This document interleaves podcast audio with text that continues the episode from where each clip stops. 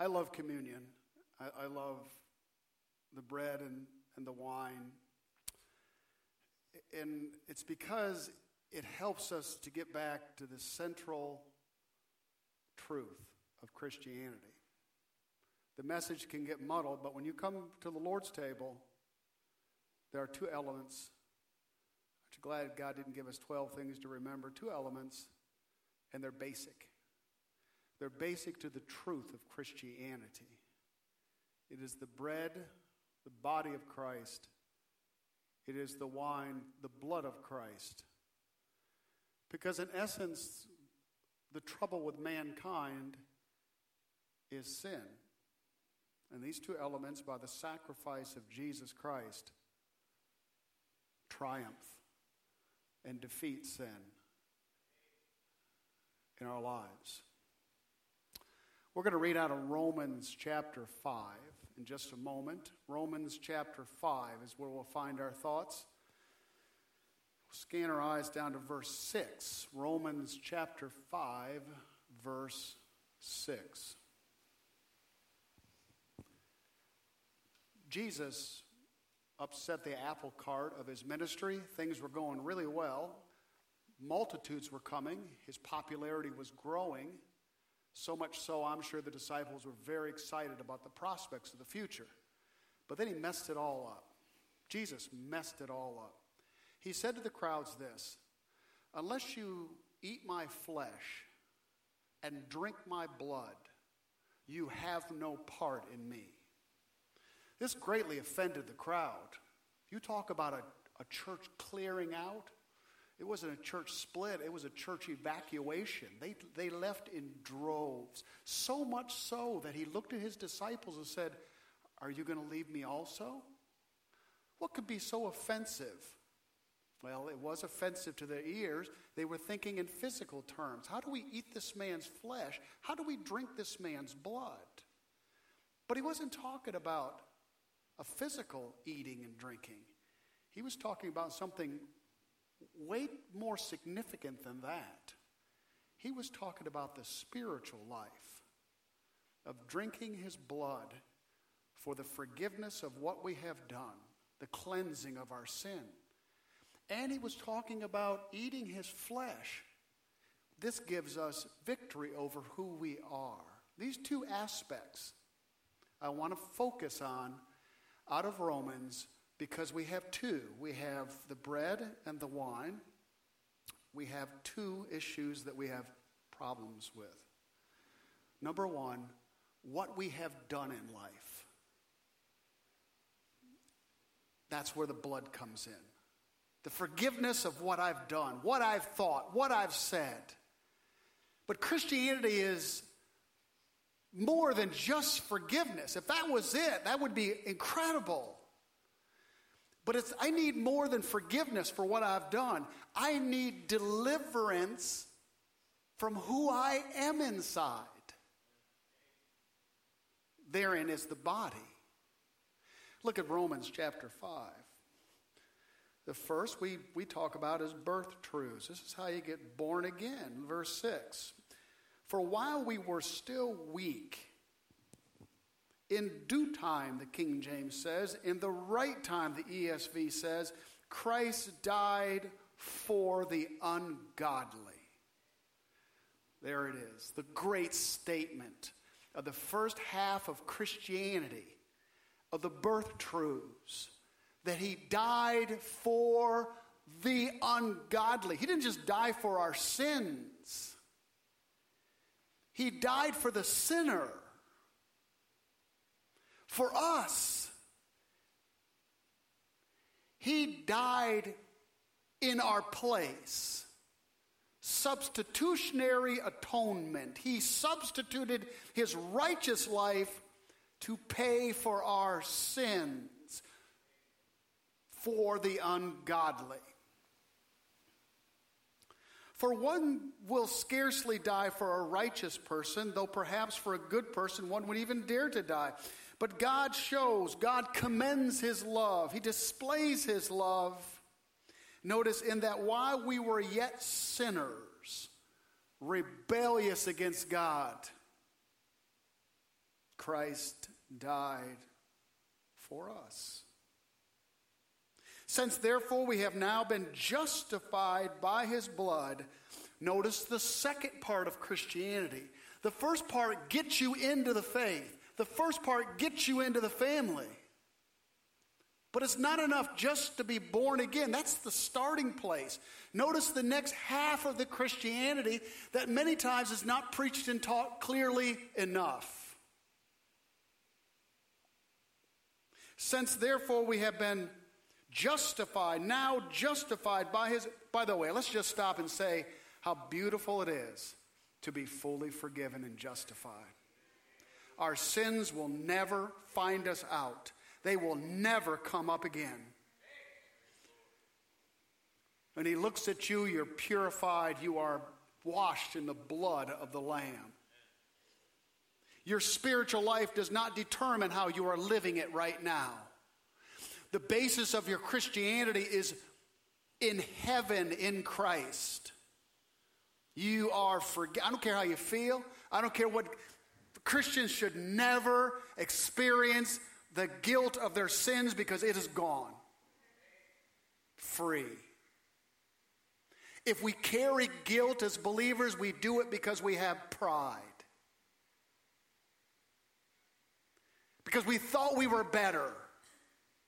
We weren't better. I'll just let you in on it. We weren't. But He has cleansed us. We are now justified by His blood. Care what mistakes you've made. I don't care who you've hurt, who you've harmed. It is all under the blood of Jesus Christ. Notice the second part. Much more shall we be saved, delivered by him from the wrath of God. For if while we were enemies we were reconciled to God by the death of his Son, much more now that we are reconciled, we are saved by his life. I am not delivered from who I am by my strong prayer life, by my faithful church attendance.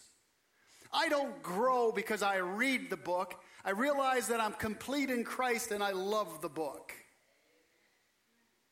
We don't strive to grow. We grow as a result of realizing that His life is in us, and that is what delivers us.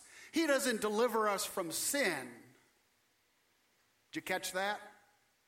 He doesn't deliver us from sin.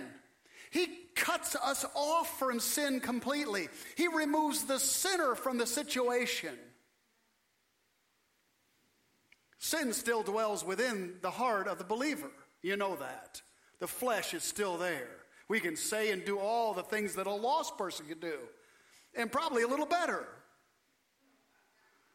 We know it's still there. He didn't deliver us from that. He cut us off and delivered it by his life, by the cross, by our co crucifixion, and now his life dwells within us.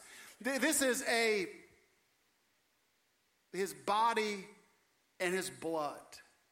His blood that forgives me, his body that delivers me from sin itself by separating me from it. Notice verse 12. Therefore, as sin came into the world through one man, that was Adam, and death through sin. Death was the result of sin.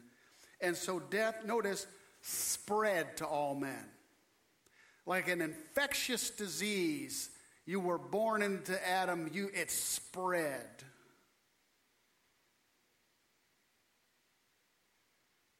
For sin indeed was in the world before the law was given, but sin was not counted when there is no law. Yet death, notice, death reigned from Adam to Moses. Moses brought the law. And yet, without the law, from all those thousands of years, death still was the king. That's what it means to reign. It means the king. You, you know, when you have a king in authority, you don't question the king. The, queen, the king rules and reigns. The lost man has very little choice about what they do. Now, they can choose to live a better life than they might not, But ultimately, sin is, it reigns. Notice, yet death reigned from Adam to Moses, even over those whose sinning was not like the transgression of Adam.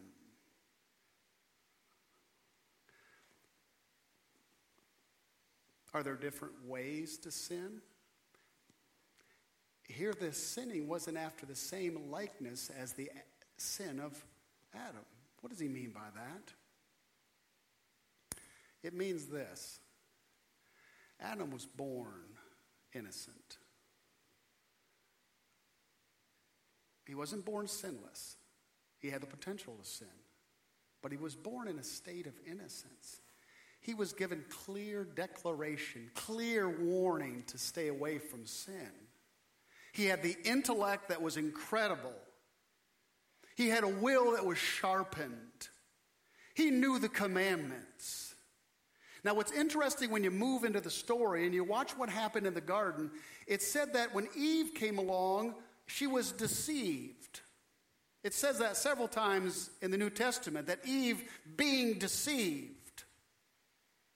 She'd gotten secondhand information from Adam to stay away from the tree.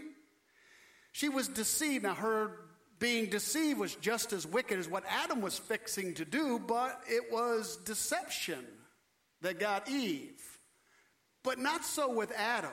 When Adam was, and, and, by the way, in the story, it looks like he was standing right next to her because she said, it says she ate the apple and then she turned and gave it to a- Adam. He was standing there the whole time, silent, and she was deceived. You got to know Adam was an incredible intellect, perceptive to life. When she bit that apple, I'm going to suggest to you that she watched her he watched her countenance fall. I think he saw the result of her biting that apple almost immediately. He watched the effects of sin as Eve ate the apple, turned him. You ever notice somebody just looks different than they normally look? You know, your husband, your wife comes in, your friend comes in, you go, man, what's wrong with you today? You didn't say a word. You can just see it on their face. When Adam turned to Eve, or Eve turned to Adam, he watched it and saw it, and he willfully took the apple, willfully bit it. Now, what would have happened if Adam had not bit the apple? You ever ask yourself that question? I have my theory. I think God would have killed Eve and started over with a brand new woman.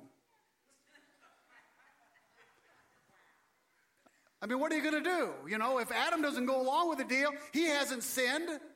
Do you punish him? Well, anyway, just I think he'd have slayed Eve and put Adam back to sleep and started over again. You can't.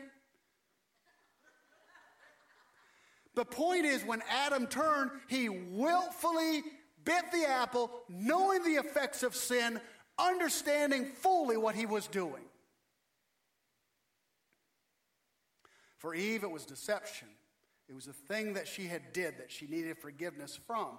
But for Adam, it was willfully taking the apple. This is a picture of we as sinners needing deliverance from that willful disobedience the body and the blood. Notice it says the second Adam at the end of that verse is a type of the one who was to come. This is Christ, the second Adam. How does Christ, the second Adam, come in the same type as the first Adam? Because Jesus willfully chose righteousness. Adam willfully chose sin. Christ, being full of facility, full of intellect, full of spiritual perception, made a conscious choice not to sin in righteousness, same as Adam made a conscious choice to sin. But this group from Adam to Moses didn't sin to the degree that Adam did willfully. It was infected in them, it was deception within them, and yet it was needed to be punished and forgiven. Eve is a picture of the forgiveness of what we have done by deception. But again, the blood does nothing to overcome sin. It is the cross of Jesus Christ crucifying the sinner, separating himself from the rebellious Adam, giving us freedom over the nature and the flesh within us. A couple more verses, then we'll enter into the Lord's table. Verse 15 But the free gift is not like the trespass.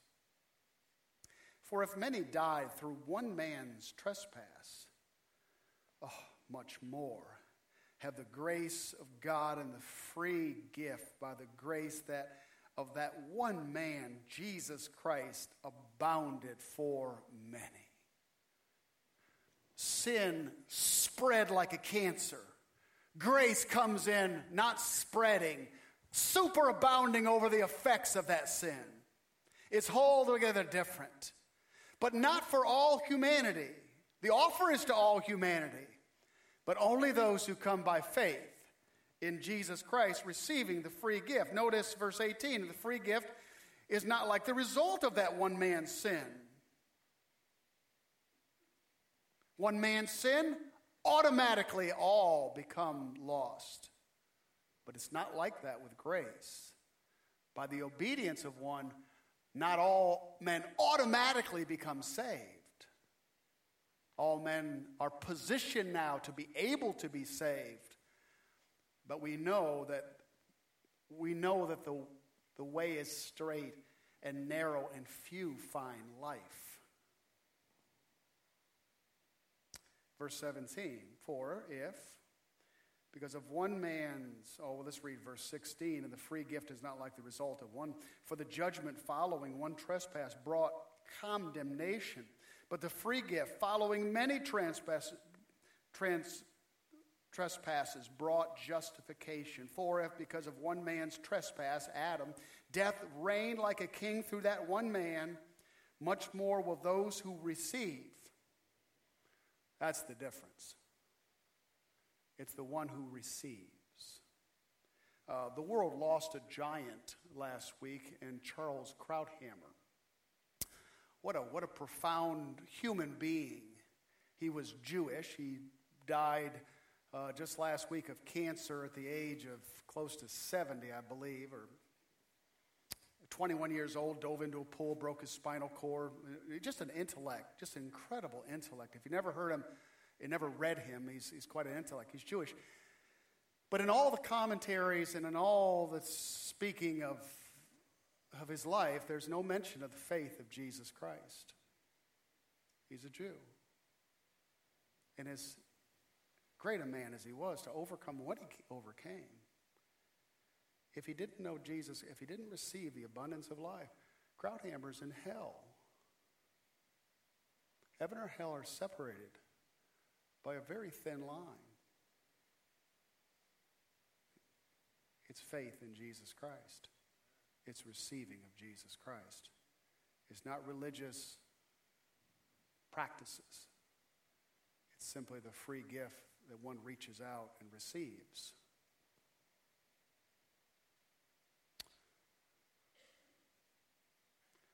Much more will those who receive the abundance of grace and the free gift of righteousness. Notice what we do now. We reign in life. We are kings and queens. We reign in this life. We don't live under the muddle of things. There are circumstances that will tear your heart out. Some of you in this place are going through that right now. There are things that will raise you up and things that will bring you low. But those are not the eternal things. The eternal thing is the abundance of grace that is brought to us by the Lord Jesus Christ. When I was in the Navy, I was on a small destroyer. When the uh, out to sea, when uh, the waves got high, my little destroyer bobbed like a cork in the water. I was always interested to see uh, the aircraft carriers come by us. Because no matter how big the storm was, the carriers just did this, hardly ever moving. In fact, we would all be throwing up, and they would all be on the, we'd look over in the deck and they'd be playing basketball. Hate those guys. When your life is rooted and founded in Jesus Christ, there are waves that hit, but the stability that Christ gives and the eternal nature of things causes one to still reign in life. There are things in life that are little realities, little R realities, and there's a big R reality. Okay? What we, could, what we experience in this life is reality, but it's a small R. Violet's lived for 108 years. 108 years. She walks to the Bible study. She sits, I don't know how much she can hear. She sits right next to me. I hope she can hear what I'm saying right now. I don't know. She suffered the loss of hearing, suffer the loss of many things, as you might expect at 108 years old. But that's her little r. That's a temporary reality. Lord tarries much longer, unless she just keeps going. She'll step out into glory, and the big R reality will come to pass, and she'll see Jesus Christ, and she'll hear, and she'll see, and she'll, she'll experience life. This is, this is the great reality of our lives the person of Jesus Christ.